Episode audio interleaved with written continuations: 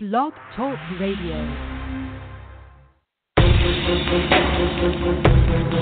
Welcome in to the Ken Weinman Show on BSL Radio. Baltimore Sports and Life is dedicated to analysis and discussion on the Baltimore Orioles, the Baltimore Ravens, and the University of Maryland. The site has a team of writers providing coverage of those teams and houses live streaming content weekly.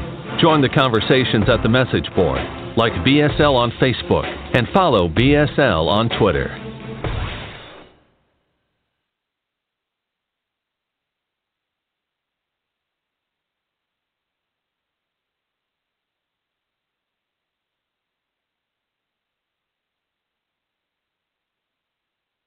last week when we spoke, the first thing we talked about was uh, the Brian Matusz situation, and I mentioned that I would not have uh, brought him back this year. And again, I, am not always right, but I would have non-tendered Brian Matusz because, quite frankly, uh, I thought even the numbers he had last year were a mirage, and I didn't like uh, the way his career was sort of just.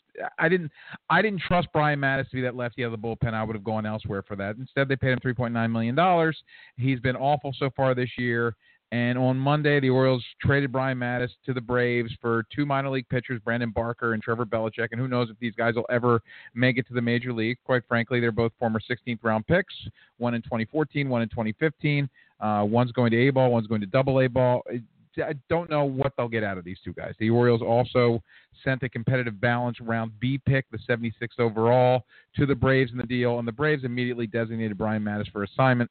So they took the contract in exchange for the draft pick, and the Braves are, are building for the future. It's one of those bizarre kind of moves, but uh, the Orioles get rid of Brian Matusz. Now the question is, what are they going to do with their bullpen? They're bringing up Ashur Tolliver from the minors to pitch uh, as the lefty out of the bullpen, and hopefully he's successful. But I don't know anything about Ashur Tolliver, so I'm as uh, I'm as curious as you are to see what he can do. But what I did know is that Brian Matusz couldn't get it done. T.J. McFarland, I don't think can get it done either, but he got hurt on Friday, so he was not an option. The Orioles were busy. They also uh, tr- they traded uh, two international signing bonus slots to the Reds for Franderlin Romero, and the Orioles are in a weird position in that they like to trade uh, assets other than players, um, money slots for international signings, draft picks.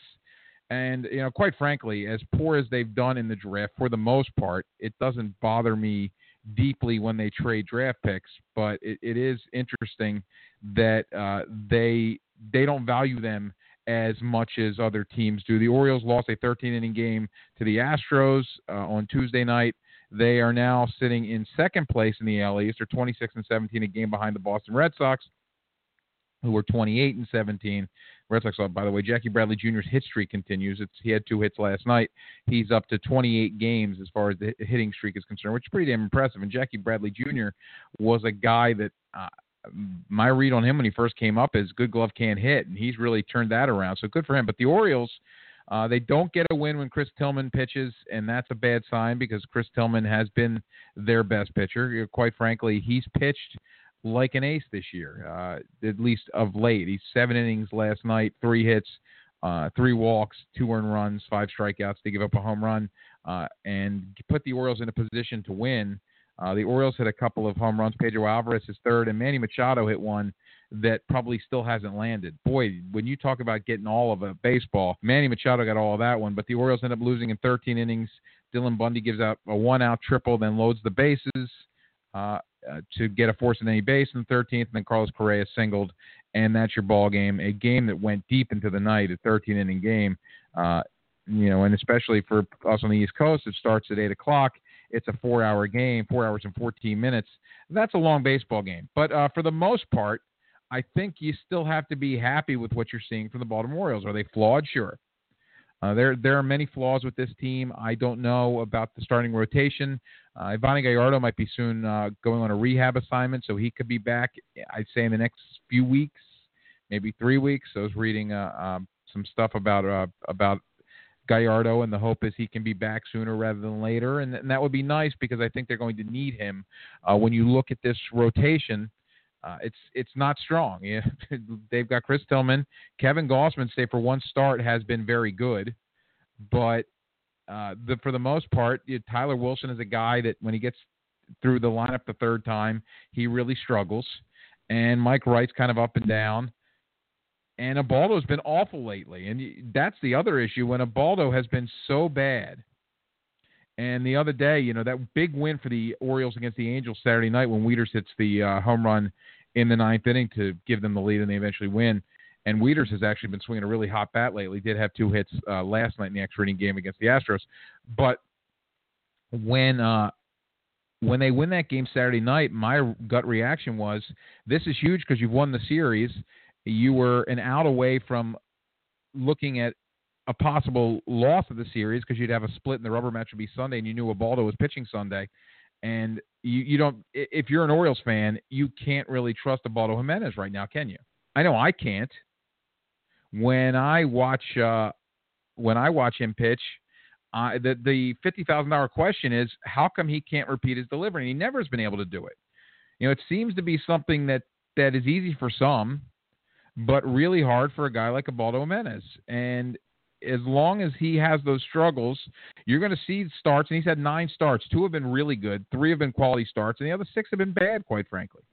And the start against the the Angels on Sunday, he had an awful inning.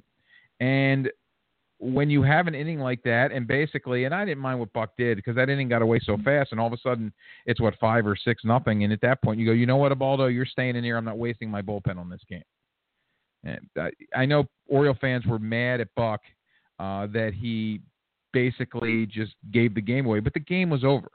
Now Schoop hit a home run to make it six to two, I think, and then the Angels all of a sudden it's ten to two. So you know, it, you you want to try to win every game, and I get that, but it's remember we remind ourselves with baseball, it's a marathon, not a sprint, and you're not going to win them all.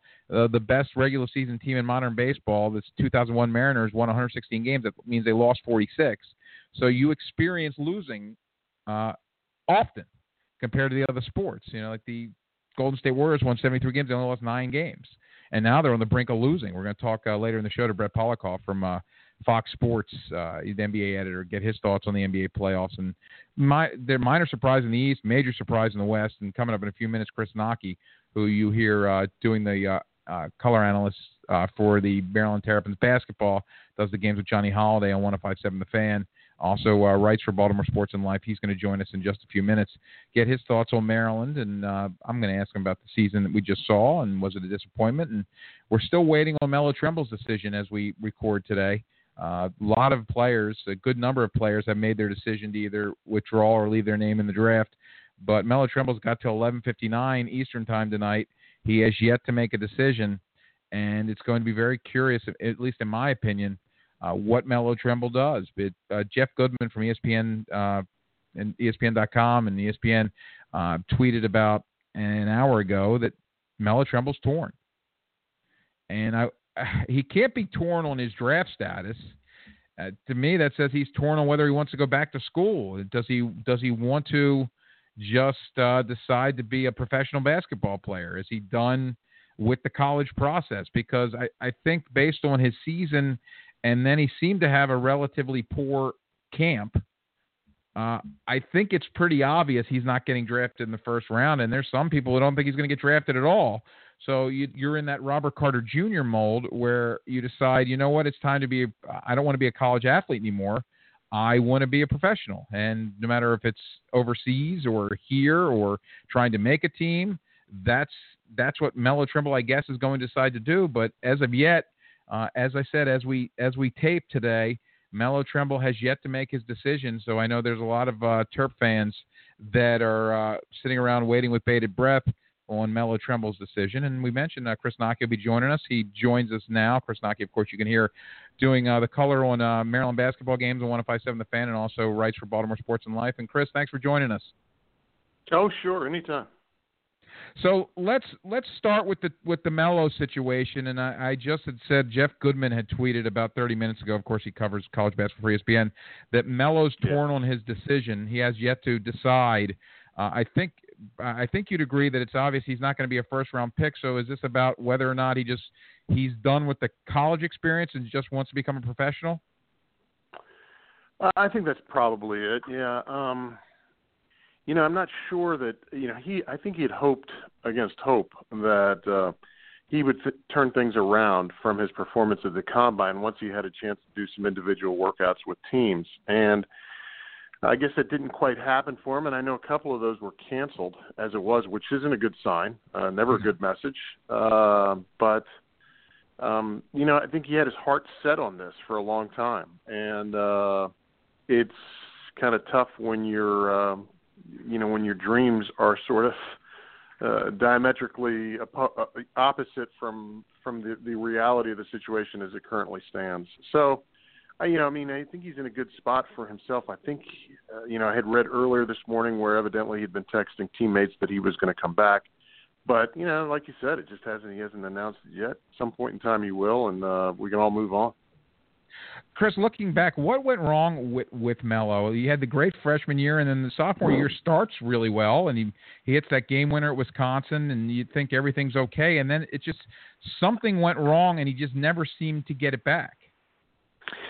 Yeah, you know, um, it, it's funny. You it, we kind of all assume all along that these guys, because they are, you know, basically world class athletes, that they're not immune to uh, you know psychological issues sometimes. And and I think that Melo, you know, he did he definitely hurt himself a little bit in the Rutgers game shortly after the Wisconsin that Wisconsin winner. Um, but I think that was pretty short lived. I don't I don't you know uh, and I don't remember you know they held him out of practice a little bit and he played in the games and he seemed to still have the quick first step. It's just that you know when you stop seeing shots go in on a regular basis, it just sort of plays on your mind. And you know this is a kid who a couple of years ago really wasn't really even on the radar screen. He comes to Maryland, he completely blows up, and yet I think that psychologically he may be a little bit more frail than, than he appears. And uh, I think he struggled down the stretch largely because of issues between his ears as much as anything else talking to Chris Knoche. Of course, you can hear him do the color analyst uh, on uh, 1057 The Fan during college basketball season with Johnny Holliday. Also, uh, writes for Baltimore Sports and Life. And let's look back at, at this season. So much uh, was expected of this Maryland basketball team. Uh, do you think they suffered from expectations? Were the expectations too high? And they did uh, get to this the second weekend. So, is, do we chalk this up on a dis- as a disappointment based on the expectations? No, hell no. I mean, I just think getting to the Sweet 16 is a is a terrific accomplishment. Anytime you get to that point, you know, it basically is a one game deal. Every game is a one game playoff, and you you have an opportunity to advance and move on, or you know, pack your bags up and go home. So uh, stuff happens, you know, and and they they they advance to uh, the round of 16. One of the things that we saw and I thought that our sub-regional, excuse me, our regional there with Kansas and Villanova and Miami, uh, and of course Maryland being the fourth team in there, I thought it was kind of an interesting sort of a test case that we probably should really appreciate, and that is the fact that teams with continuity, teams that have guys that play together for multiple years, are really, really dangerous. You know, obviously we saw what Villanova went on to do. Sure. Uh, Kansas was the same way. Kansas had some guys who had played together for a long time, and Perry Ellis, of course, being 42, 43 years old, was the ringleader to all that. Yeah, he played then, with Danny Manning, didn't he? Yeah, and even Miami. Uh, Miami had some guys who had been together for a while. I, I'm going to suggest to you that I mean, people talk about the talent level of Maryland um, where from where I sat, and I watched every minute of the Kansas Villanova game. Uh, excuse me, Miami uh, Villanova game before we played Kansas. From where I sat, I, I thought the Terps were the fourth team in that regional. So for people to be disappointed in the fact that they didn't get to the Final Four, to me, and that's just one of the four regionals, you know. So, uh, you know, Sweet 16, considering the fact these guys, a lot of these guys had not played together Diamond ended up being kind of a rental. Uh, hell, even Robert Carter. You know, I mean, he, mm-hmm. he played with the guys during the year he sat out, but he was only with the group for one year as well. So there's Sulaimon, same thing. Given that you didn't have the continuity that a lot of programs had, and uh, there, it's hard to argue with Sweet 16. Uh, what, did, did the Carter decision surprise you, being that there really was no expectation that he was going to be a first round pick, and the possibility is he might go undrafted? Yes and no. You know, I mean, uh, first of all, he's a wonderful guy. He's he's one of the great guys you'll ever meet. Um, hardworking. you know, he was graduating on time, and I just think that in Robert's mind, and he said as much, and I, I really, I, he's one of those guys I really take at his word. You know, just felt like it was time to move on, and uh, I thought, you know, I was really impressed with his performance at the combine. You guys probably saw snippets of it, and he he looked so well prepared and so um you know he was just bound and determined to go there and change people's perceptions of him. And I think he did a pretty good job with that. And and you know by the way while we're on that subject it really sort of underscores uh, you know this this whole rule about giving these guys until May 25th to test the waters that's fine and that's very player friendly but the fact of the matter is a kid in Melo's situation does not get a chance to do what Jake Layman or Robert Carter did, and that is, you know, Layman goes to Chicago, Robert goes to California. Basically, they're they're put with other NBA hopefuls in an environment where they are playing uh, eight nine hours a day. They're on a, a really restricted diet. They're lifting weights. I mean, it, it's boot camp for six or seven weeks leading up to the combine. Melo, because he didn't sign with an agent, doesn't have that opportunity. So it's cool that they get a chance to test the waters, and I'm all for that. But guys like Melo, Ron Baker, or not Baker, but some of the guys who uh, who went in there and didn't hire an agent, really looked to me to be at a competitive disadvantage in that thing. And Melo looked Melo looked like he was floored with the quality of play. You know, Jake and Robert have been playing against those guys for six or seven weeks. Melo been playing against the guys in College Park, and there's a big difference. Chris, uh, looking back, how much did the loss of Dion Wiley hurt this team? I, I know that they expected him to be a, a productive member of the of the, the basketball team, but I, I think at the end of the day, it was much uh, much bigger loss than they expected. Yeah, it it really was, and and he had, he was playing really well in the fall um, before he got hurt, and it, it really limits your flexibility in terms of the the options, the buttons that you can push on the bench if you're Mark Turgeon. Dion would would have been the second best perimeter defender behind uh, Sulaimon. Um, he's a very, you know, uh, he's a good scorer inside and out. He makes shots, he makes plays. Uh, the other thing that sort of underscores how much that hurt was the fact that Jared Nickens really, for the most part, didn't have the kind of year that I think a lot of people envisioned after his freshman year, where he came in and made a huge difference off the bench. And uh, so the combination of Jared not being available, or excuse me, of Dion not being available, and uh, and Jared struggling a little bit, uh, you know, from what he normally does, that's a bad combination, you know, and it put, puts further pressure on guys like Melo and Rasheed. Uh, you know, you, you, you he, Varun Ram may be the most wonderful kid I've ever met doing college basketball games, but if you're playing that schedule with Varun coming in as you know your third guard sometimes, then you, you're probably not where you want to be. Talking to Chris Knoche, you can hear him do uh, color analyst for 105.7 Fan during college basketball. Also read his stuff on Baltimore Sports and Life, Ken Weinman Show. Uh, let's look ahead. Uh, even if Melo's not back, obviously next year's team doesn't have the expectations that this year's team had. But how good can this team be in your mind? Well, I think it's uh, uh, you know one of the. I think it can be very good. I, I you know, you have some unknown pieces, which I think for Maryland fans will be pretty cool. I think it's it's always exciting to see new guys in the uniform, especially guys that you know can play. Uh, and I had a chance to see Cowan play a few times around town this uh, this past winter. He was terrific. I get rave reviews on Kevin Huerter as well. So, you know, it's exciting. Um, you know, I think that Turge has some, you know, has some decisions he has to make. Obviously, part of that is dictated today by the events, you know, Melo's decision. If Melo if Melo decides he's coming back for a year, do you you play him and Cowan together? Do you turn Melo into Buddy Hield, where you're running a lot of plays for him and getting a lot of shots for him? Do you, you know, you've got some decisions to make about style of play as well. But um, I, you know, they, I think they'll be if Melo's back, you know, I think they'll be really, really solid. If Melo's not back, you still have an opportunity to to break in some guys, force feed some guys some playing time who promise to be very good long term players for the program. So I, I think they have a chance to be good either way. What are you hearing, or what have you seen from LG Gill? Coach Turgeon loves bringing in transfers, graduate transfers especially, and they get another one as uh, uh, Gill leaves Duquesne and comes to Maryland. Yeah, you know, I, I just hear he's a kind of a you know solid utility player. You know, he can play a couple different spots for you. I don't know that he's necessarily a star, but one of the things about Gill, you know, people say, well, gosh, you know, he only averaged 10 and 7 in the uh, Atlantic 10. Well, the Atlantic 10 is really one of the most underrated, year in year out, one of the most underrated conferences in uh, in the country. So don't don't look, you know, don't look at, uh, don't look to, like they they don't know how to play there. They sure do. And the fact of the matter is, too, we know very little about the system that Duquesne played, style of play.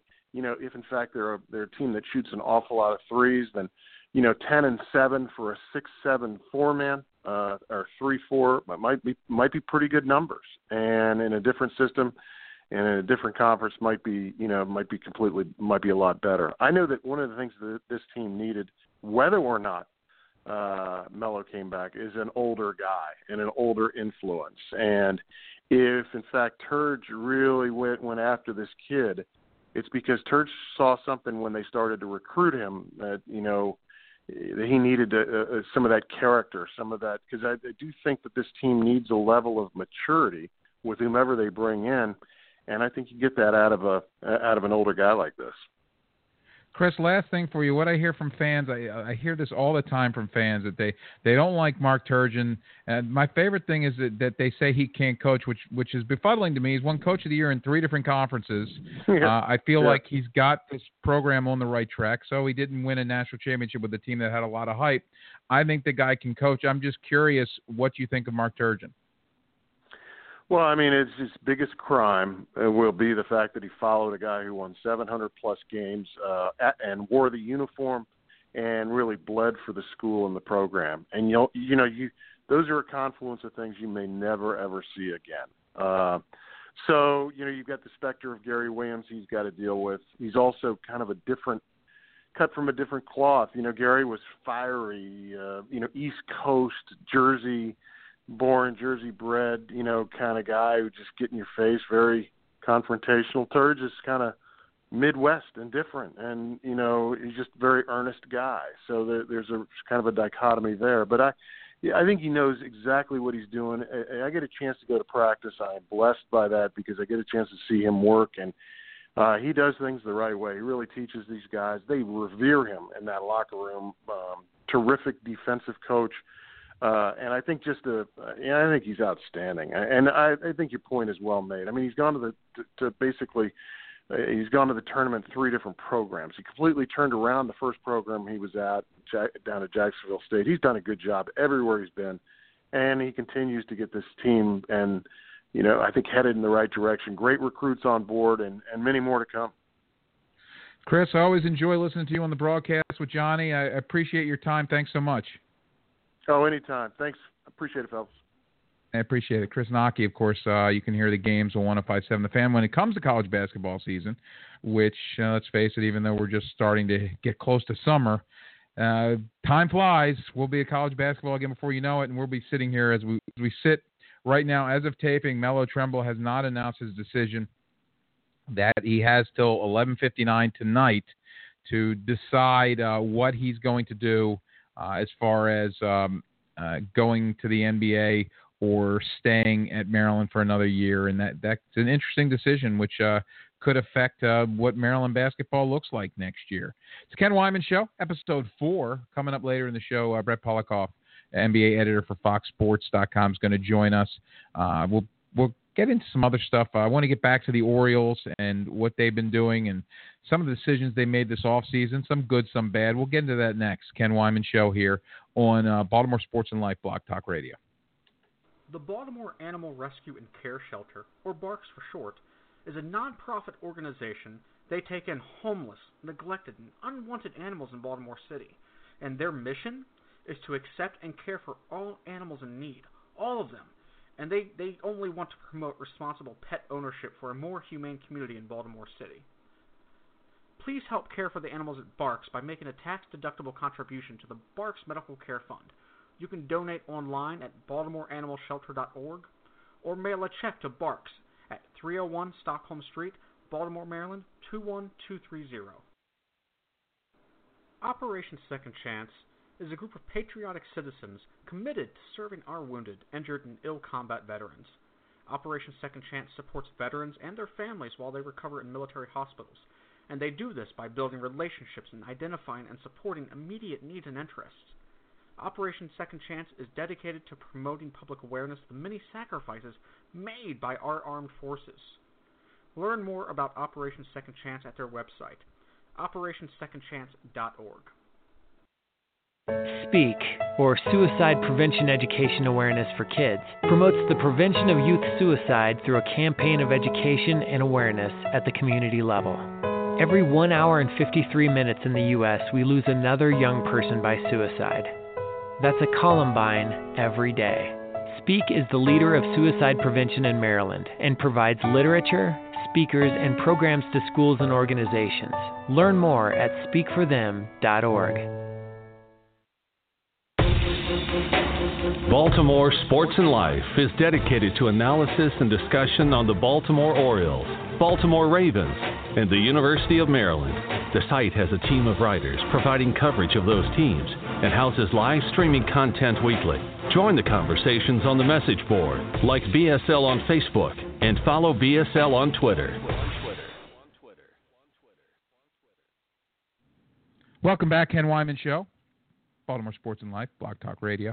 Uh, episode four, as we uh, take you through, and we just had a great segment with Chris Knoche talking some Maryland basketball. Um, and it's just very interesting. I'm I'm looking forward to see what Melo Trimble does.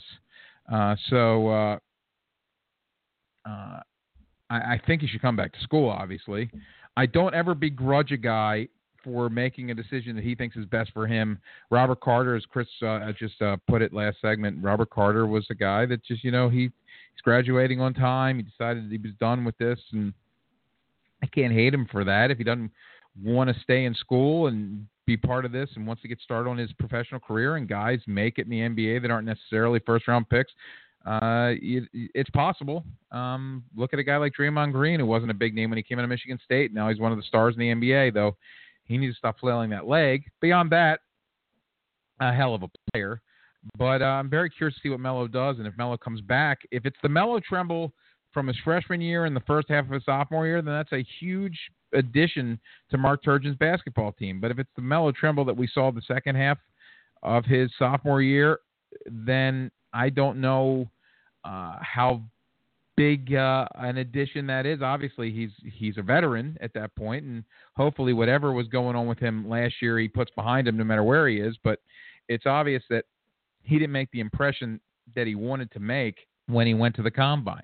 Uh, Orioles play the Astros. They're in Houston today and tomorrow and then go to Cleveland to take on the Indians for three games, and then they're home on uh, Memorial Day, four game series against the Red Sox, and the Orioles are currently a game behind the Red Sox in the American League East, and to me, a, a still a a good team, still a flawed team, but just looking back at the offseason, some of the decisions that were made, obviously the Mark Trumbo trade has looked huge so far, as Trumbo uh, is now tied for the team league in, leading home runs with 13 as Manny Machado hit his 13th last night, and it just seems like every week Manny Machado uh, continues to uh, thrill us, surprise us, amaze us as a baseball player, whether he's playing shortstop or third base. And of course, with J.J. Hardy hurt, it's a lot of shortstop at the moment, and he still he, he can pick it at shortstop. And last night just one hit, but it's a home run that he that he crushed and still hasn't landed. And uh, last week on the show we discussed about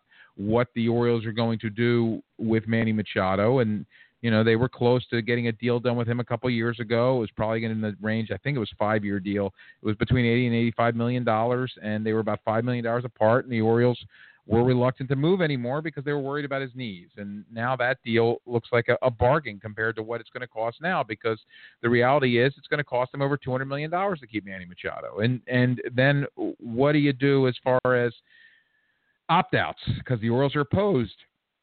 But are you willing to give him an opt out, say, after seven years? And you still got him for seven, and it gives him more time to get that second mega contract. But what if another team's willing to give him an opt out after three years? It, it's just it's it's going to be very tough. And the the issue is, and this is something that I don't think the Orioles are are good at, and at least they historically haven't been good at, and that's re- in recent history. They're not proactives, at least not that we can see. They seem to be reactive instead of proactive, and it would behoove them to be aggressive with uh, Manny Machado and try to get a deal done with him and, and try to get give him an aggressive offer that he looks at and says, yeah, you know what, if I get to free agency, I might be able to get more money, but what if I get hurt? And this is guaranteed money. Now, I, I think that if you're the Baltimore Orioles, you have to. You have to go to Manny Machado and make him a 200 plus million dollar offer. And, and the number I threw out is 10 years, 275. And it, I know you want to choke on it, but realistically, isn't he going to see that and more if he's healthy and he gets a 2018? Think about where where contracts are going. It's Stephen Strasburg, and I know there's an opt out in the deal, but he signed a 175 million dollar deal. Yes, since last August he's been really good, but for the most part, Stephen Strasburg's been a disappointment as a starting pitcher. He can't stay healthy. He's never been that ace that that he was supposed to be, and maybe he's becoming that guy now. But you've just uh, you've just uh, given him 175 million dollars unless he opts out, and the only reason he's going to opt out is if he can get more. So you've committed 175 million dollars to a guy that really has never done it, uh, done what you're paying him to do. Know, he got more money than Jordan Zimmermann. He, he it, it's not as much money as David Price or Zack Greinke, but it's a it's a lot of money for a guy that hasn't been the that guy. And I know the Nationals are say, seeing the trends, and he's trending upward, and they're hoping that he becomes that guy. But that's that's just it's a lot of cash, and uh, that's that's where baseball salaries are now.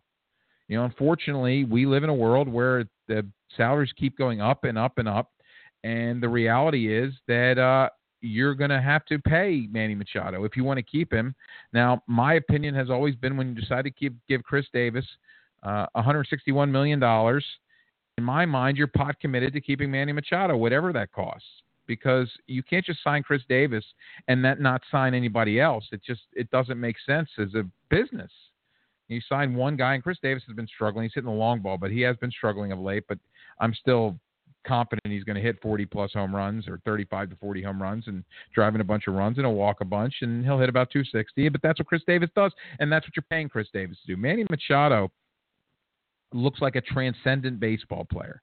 Looks like a guy that could be a first ballot Hall of Famer. And I know we're talking it's it's very early, but when a guy keeps getting better every single year, and it, it's not just like better as like well Ryan Flaherty looks better than he did last year kind of stuff. It's a guy that goes from being a, a really good young player to being an all star to being now talked about as one of the top three players in baseball. And if, and I know it's a big if, if Manny Machado stays healthy, he might be looking at 300 plus million dollars when he hits free agency in 2018. And I know that's obscene, but that's that's the reality. And so the Orioles have to keep that in perspective when they're looking at what they're doing. And the other thing, if you decide you can't afford Manny Machado, then what do you do? Do you ride it out and get the draft pick? Do you try to trade him and get as much possible, as much as you possibly can? There are decisions to be made there. And, and again, I feel like this team needs to be uh, pro, uh, proactive instead of reactive. If you're if you make the decision that you can't sign Manny Machado, then you try to get as much as you damn well can for him. You make a team give up, uh, and I know it's a different sport, but a Herschel Walker type package for a guy, Manny Machado, who's one of the top players in baseball. And when you combine offense and defense, it, you, some would say he might be more valuable than the Bryce Harpers and the Mike Trouts because he plays such a, a, a, a tougher position in shortstop. But it's it's going to be a tough call. And the good news for the Orioles is they don't really have to make the decision until after the 2018 season. Uh, it would behoove them, though, to probably do something this offseason, at least make an aggressive effort to do something this offseason, because, as I say, all the keep going up. Ken Weinman Show, episode four, Baltimore Sports and Life, part of uh, Blog Talk Radio. And, uh, you know, the NBA playoffs, they you thought they were going to be predictable, right? Well, they've gotten pretty unpredictable lately. Uh, let's uh, go out and talk to Brett Pollakoff, who's NBA editor for FoxSports.com. He joins us now. And, and Brett, thanks for joining us today. Yeah, how's it going? Good, man. Uh, let's start with the Western Conference Finals. And Uh, what Oklahoma City is doing, uh, I don't think many saw coming. They, they, did beat San Antonio last round, but to be up three games to one now against the team that some say is the greatest regular season team in all of all time is quite a surprise. Yeah, you're absolutely right. Nobody saw this coming. Most people predicted the Warriors to take this series in five games, possibly six, uh, despite what the Thunder did to the Spurs, and despite the fact that the Thunder really match up well against this Golden State Warriors team. You look at Kevin Durant, Russell Westbrook, uh, the emergence of Steven Adams as a solid, you know, interior presence. Uh, this Thunder team really has the Warriors on the ropes. And the interesting thing to me, you know, everybody talks about Stephen Curry might not be 100%, still reco- recovering from his, you know, knee injuries uh, earlier in the playoffs. Uh, Draymond Green essentially disappeared in in the last game. You know, one for seven shooting. He was terrible. But to me, the biggest difference in this, the the difference in the Warriors in this playoff series is their defense. You know, they won the championship last year. They were the number one team in the league in defensive efficiency. They were the number four team in the league this season in defensive efficiency. And we saw the Thunder put up 70 plus points in the first half against Golden State in two consecutive games. So to me, that's really where the problem lies for the Warriors, and they're in a lot of trouble now. You know, down three-one in this series. How much credit do you him Billy Donovan? It seems like he made a decision to go big against San Antonio, and that was huge. He's going small against the Warriors, and that's been a big decision. Uh, during the regular season, people, the talk was they're not really doing much different than they did under Scotty Brooks, but it seems, seems like things have changed once the playoffs began. You know, he should get a lot of credit, and not only that, the front office should get a ton of credit as well. I mean, they made a really big decision when they let Scott Brooks go last season. You know, he'd been with the team a long time, had the trust of Kevin Durant Russell Westbrook. You know, we all know that Kevin Durant is an unrestricted free agent this summer. So to make a coaching change with that sort of hanging over the organization was a pretty bold move. And obviously it's worked out far better than expected. So Billy Donovan deserves credit and the organization deserves a ton of credit for being willing to take, you know, such a risk. Is it possible to be to put in perspective, Brett, how big a deal this would be if Oklahoma City, you know, if not for the Golden State Warriors winning 73, we'd been we'd have been talking a lot about the Spurs 67 win team and how good they were this year, but they sort of get overshadowed by the Warriors. It, it, Warriors, if the if the Thunder beat the Spurs and the Warriors back to back, uh, is it possible to put in perspective how how big a deal that is? It's an extremely big deal. You're talking about two of the historically best teams regular season wise in NBA history. You know, especially the Warriors obviously breaking the 96 Bulls record for for most wins, finishing 73 and nine. So, you know, people talked about the Warriors last season being lucky in the playoffs because they didn't have to face uh, a tough matchup in the Spurs or the Clippers, which were arguably the teams best suited to take them out. Uh, the Thunder took the opposite road this season. They have the toughest road possible, and they're on the on the verge of getting to the finals. So uh, history will look back very favorably on this Thunder team if, in fact, they finish the job against the Warriors and end up taking down, you know, whoever makes it from the East. Talking to Brett Pollakoff, NBA editor from FoxSports.com. Uh, it, am I seeing this right? Does it seem like the Thunder's out physicaling the Warriors as well? Yeah, the Thunder are are taking it to the Warriors basically in every way possible. You know, the most impressive thing is a way that they've been able to handle that so-called Golden State Warriors death lineup when they go small, which has you know killed teams ever since you know they made that switch to Andre Iguodala in the finals last season. Uh, all year long, teams have been unable to deal with that lineup. You know, Harrison Barnes, Steph Curry, Klay Thompson.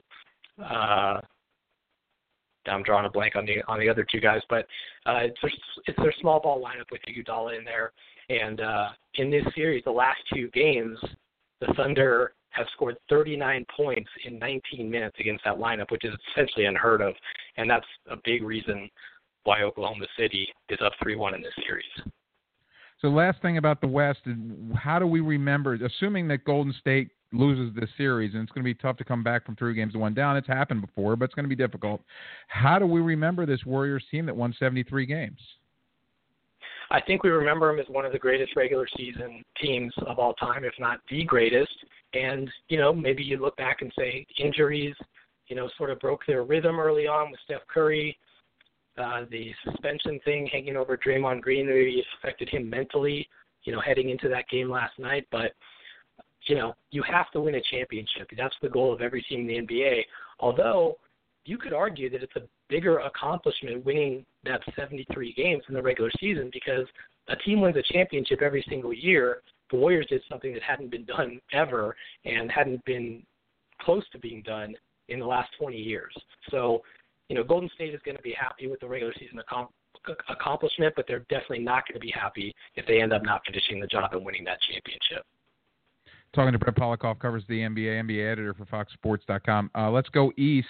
Uh, the Cleveland Cavaliers had won 10 straight playoff games and looked like they were rolling, uh, and nobody gave Toronto a chance.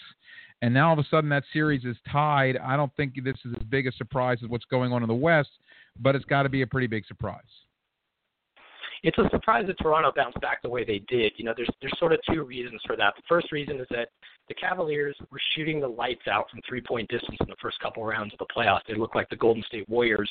They were taking more threes and making them at a higher percentage than they did all season long. And so when you saw that, you're like, okay, if the Cavaliers are going to shoot like this, you know, they're probably winning the title. Well, they regressed to the mean a little bit, especially once they got back to once the series shifted to Toronto. So that cold shooting from three point distance hurt them a little bit. And then, you know, the Raptors all season long have been very dangerous when both Kyle Lowry and DeMar DeRozan get going at the same time. And that's what we saw in the last couple games. With all that being said, I think, you know, pivotal game five in Cleveland, I don't see any way the Cavaliers lose that game. It's probably going to be a big win uh, for LeBron James and his, and his teammates. And then we'll see what happens if it goes back to Toronto for game six. But you know that's been the key for the Raptors is that they play with high energy at home. You know the emergence of Bismack Biyombo has been huge for them with uh, Jonas Valanciunas out of the lineup. Uh, but I just think the Cavaliers will find a way to right the ship. They have two of the next three games at home, and I don't see them losing the series. What the heck has happened to Kevin Love lately? And and Tyronn Lue didn't even play him in the fourth quarter of the last game yeah, you have to go with the matchups that that are working. You know, Kevin Love has sat out fourth quarters. You know, earlier different points of the season. You know, if he if he's not helpful on the defensive end of the floor and his shot isn't falling, which it hasn't been, then there's no reason for him to be out there. And Channing Frye has been shooting the lights out from three. He's been shooting them at a very high per- percentage. He's just been a better option. So, um, you know, obviously Cleveland is at its best when everybody has it going. Kevin Love was just fine in the earlier round of the playoffs. You know, he might have tweaked his ankle that last game. We'll see if that's an issue. But you know, if he can regain his shooting touch, you know, the Cavaliers will be dangerous. But look, they have options off the bench. It's crazy to think of guys like Channing Frye and Richard Jefferson, who's been in the league forever, you know, providing quality minutes off the bench for this Cavaliers team. Have you ever seen two stars like DeRozan and Lowry play so badly in the first two games and then bounce back, especially game four, the way they both played. Uh, but these are these are the two stars of their team to look so bad at one point and then look so good. Well, I think it's more of an issue with Lowry because he just completely disappeared, you know, without reason. You know, at times in these playoffs, DeRozan, you know, he had a thumb injury. It wasn't, you know, widely publicized until we sort of saw that video of the trainer working with the string around there to try to, you know, sort of help fix that that problem. But that was the issue with DeRozan earlier in the playoffs. I mean, he he was injured. You you injure your thumb on your shooting hand, you're going to shoot at a low percentage, and he had to keep firing because he and Lowry is basically the only op- options offensively for the Raptors. Lowry is much more of an enigma. You know, mentally he just sort of disappears sometimes, but when he's on and when he has it going, you know, Raptors are pretty tough to stop on the offensive end of the floor, and you saw the problems that they were able to cause for the Cavaliers. Uh, you mentioned Bismack Biyombo, and correct me if I'm wrong. I think he's a free agent in the off season, and with all these teams having all this extra money, he's probably made himself a lot of money in these playoffs. Yeah, you know it's interesting. The system is sort of set up against NBA teams in terms of player development, right? I mean, you see the Raptors being patient, uh, you know, all season long, working with with Biyombo. You know, he has a breakout appearance in these playoffs, and now all of a sudden you know, with the influx of, of television revenue, the salary cap's going to spike upwards of 30%. Every team in the league is going to have money to spend. You know, the idea of max contracts only going to the superstar players is out the window. Guys like Biyombo are going to be in line for a max contract or pretty close. That's going to be a very tough decision for the Toronto Raptors, especially because DeMar DeRozan is also an unrestricted free agent, and he's guaranteed to get a max deal you know, from from max offers from multiple teams. You know, so it'll be interesting to see if Toronto steps up and and wants to pay him. Yeah, Brett, it's funny with these with this cap going up so much, and the teams having all this money and they got to spend it. You know, guys like Dwight Howard are going to get big contracts, and Dwight Howard, I don't know about you, but he just all he does is end up driving me crazy. But some team's going to give him a lot of money. Yeah, Dwight Howard. The, the interesting thing with him is going to be how many years he gets. So he's going to get you know the max amount of money you know per season, but it, the question is going to be how many seasons uh, with with a player like Dwight. But but you're right. I mean, every team has money to spend, and when you say they have to spend it, you know, you're right to a certain extent because even if you don't spend the entire $93 million, you know, that the salary cap requires, at the end of the season, you cut a check for the difference to to the to the players who are on the roster. So either way, teams are going to have to spend this money, and you know, there's there's no shortage of players out there who are going to be willing to grab it. Talking to Brett Pollakoff, NBA editor, FoxSports.com. Brett, we've been talking about Kevin Durant and where he's going to end up all year. I wonder if you think what's going on in the playoffs is changed his mind, or do you think he's he's waffled at all? Do you think he's even close to a decision? Where's where do you think his head is right now? Okay, so the prevailing wisdom on Kevin Durant all season long from experts and those who closely cover the NBA has been that he wasn't going to leave Oklahoma City this summer. The the thought was that he would sign a contract similar to what LeBron James signed, which is a one year deal with a player option for the second season at the max money. And the reason he wasn't going to leave is because Russell Westbrook is a free agent in 2017. So you combine that with the fact that not only is the salary cap going up this year, it's going to jump again in the following season. That would be the time for Durant to maximize his earnings on a five-year contract somewhere, and then also he and Westbrook could make their decision at the same time whether they want to stick around in Oklahoma City or if they want to take their talent somewhere else. But I think the fact that the Oklahoma City Thunder, just, even the fact that they made it to the Western Conference Finals, forgetting, you know, that they're up three-one on the Warriors and they may go all the way to the finals. Just the fact that they made it this far, I think that solidified it that, that Kevin Durant isn't going anywhere next season. Brett, how is their relationship? And I mean Westbrook and Durant. There was talk early on that maybe they didn't get along, or one guy doesn't. You know, one guy's Batman, one guy's Robin, but Robin wants to be Batman. Or is their relationship solid enough that they they want to stay together? I think it is at this point. You know, they've been together so many seasons now, and you know they've had a lot of success. You really look at this Thunder team, except for when they were uh, injured, they really made it very far in the playoffs. You know, if not the conference finals, the finals. So, you know, this is a, a Thunder team. You know, look, these are two of the top five or six best players in the league. There's going to be some ego and some give and take, but you know Durant's a pretty easygoing guy. You know Westbrook, I think sort of looks up to him a little bit. I think the relationship has smoothed over the last few years. It's not nearly as volatile as it was before. And you look at the damage they've been able to do when both of them are healthy. I just think it makes sense for them to sort of look at their free agent decisions together when they both have a chance to either leave or choose to stay. Couple final things with Brett Pollakoff, NBA editor, FoxSports.com. Jeff Hornacek getting the Knicks job, not a triangle guy. Uh, did that one catch you off guard? You know, a little bit. The, you know, the the whole triangle offense thing. The New York media is completely obsessed with with that angle. Anytime they're talking about Phil Jackson and his, his decisions, I mean, I almost wanted to mute the word triangle on Twitter, but then I was afraid I would miss out on like a hundred percent of the Knicks news. I mean, it's completely silly. You know how much stock they put put into that. But you know, if you look at Phil Jackson, he's operated pretty contrary to the reports out there, right? I mean, the reports were like he wanted Rambis as his guy all along, and then we see him interview with David Blatt, interview with Frank Vogel, and then end up hiring Jeff Hornacek, which hasn't been official yet, but it's reported by you know credible NBA guys. Um, you know, Phil Jackson's done a good job of sort of evading, you know, the, the media madness in that New York market. Uh, he's had a long time respect for Hornacek, you know, dating back to the time he was a player. He has a rapport with him, uh, not a close relationship. And you're right, Hornacek isn't a triangle guy, but you look around the NBA, there are elements of the triangle offense almost everywhere. So you don't have to run it 100% in order to be successful. I think Phil Jackson's realizing that. Maybe be, he's willing to sort of back off that a little bit. But look, Hornacek did a great job in his first year in Phoenix.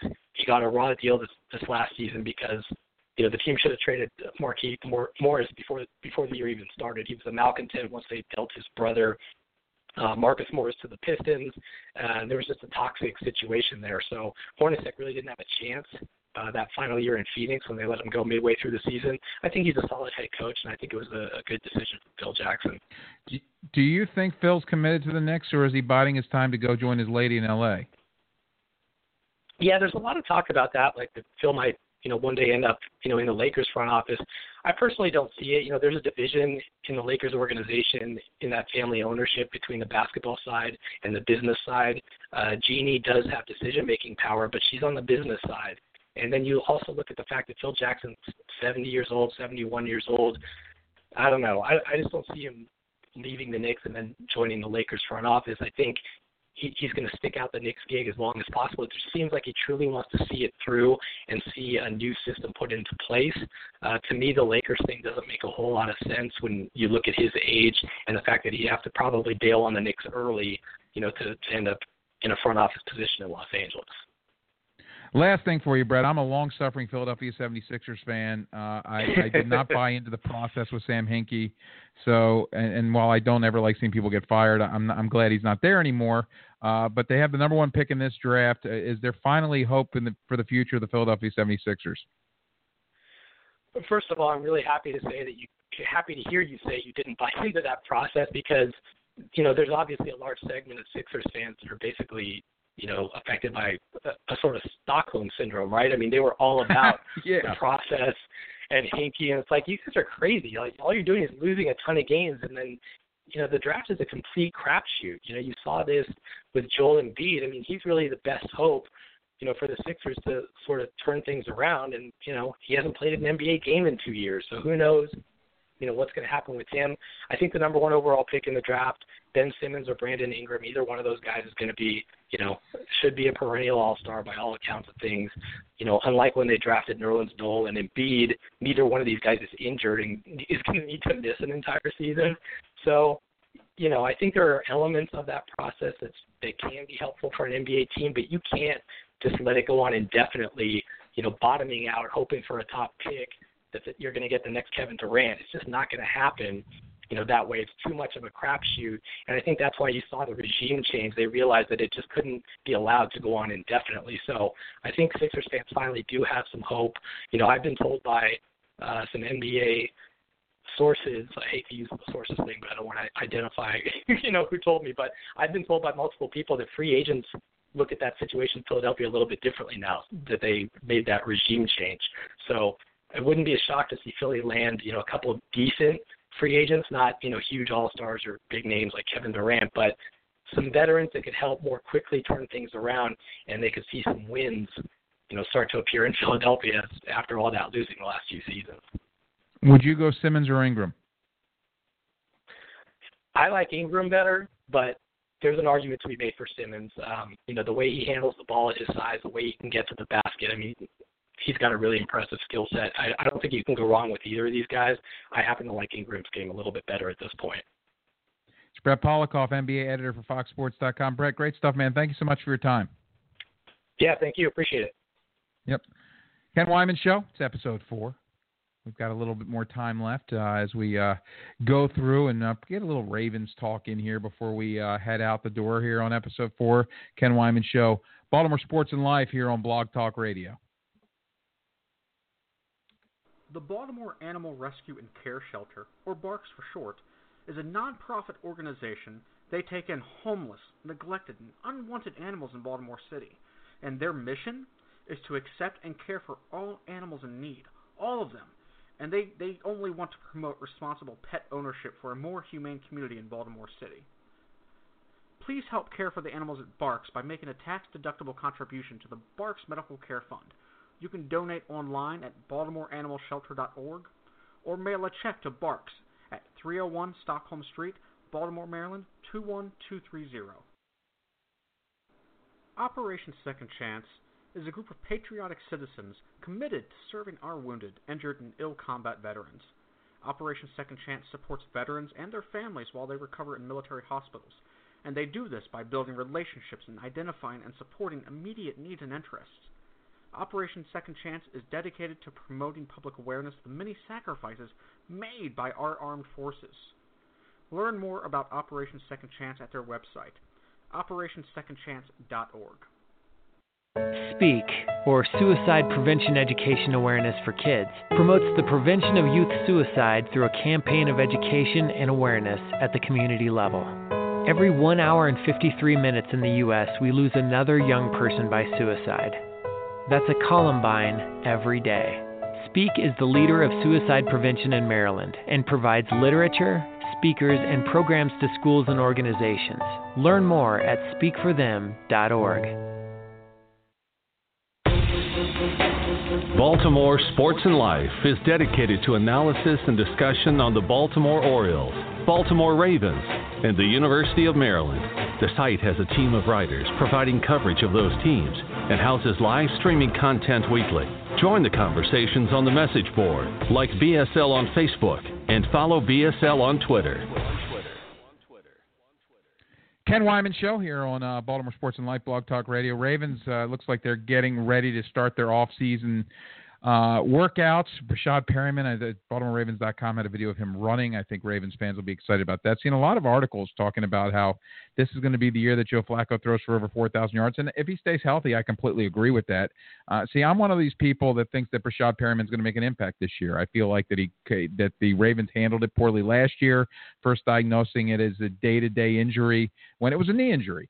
And guys miss years with knee injuries all the time. And I think if they would have diagnosed it as such at the beginning, we wouldn't be having a lot of fans thinking this kid's weak or that the Ravens did this or that. I just think it was unfortunate. And if they had to do all over again, I think they may have handled it differently. But I think that with Breshad Perriman and Mike Wallace on the outside, I don't think Mike Wallace is great, but I think his strength is the deep ball, and Joe Flacco can throw the deep ball.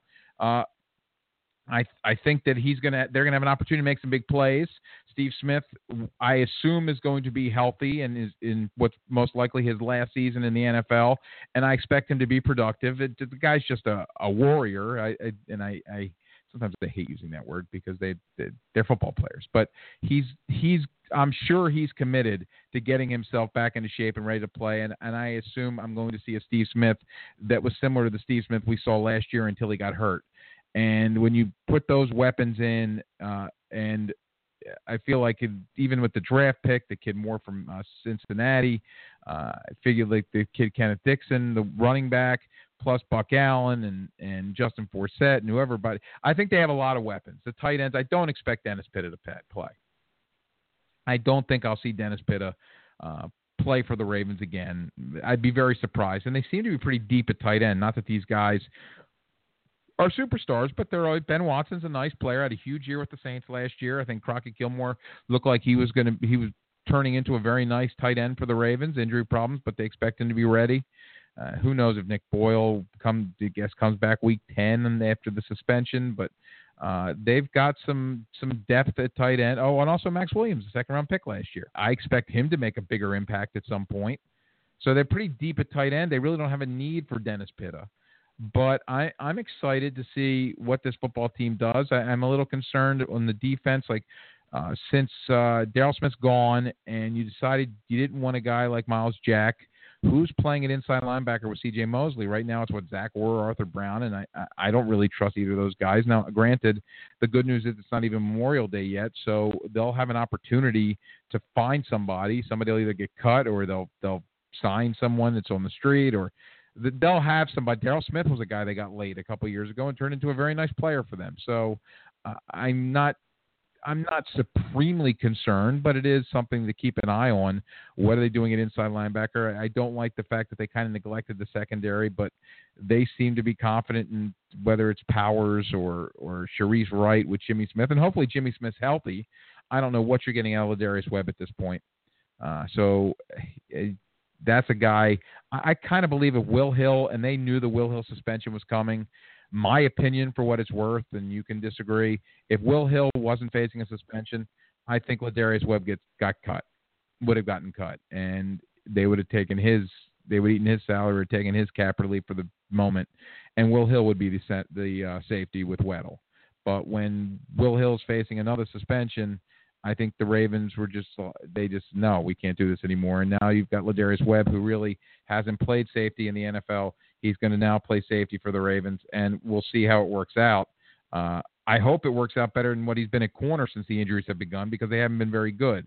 Uh, those results, and and it's a shame because before the injuries, Ladarius Webb was a very very good slot corner. I remember him in the playoffs shutting down Wes Welker he was very good and looked like he was going to be a, a Pro Bowl corner. And and the guy, that's why they paid him because that's what he looked like. But then the injuries started to hit, and you know the rest of the story. But I, I do I do feel confident about this Ravens team, uh, and I think there's going to be good things coming in 2016. We'll talk to you next week.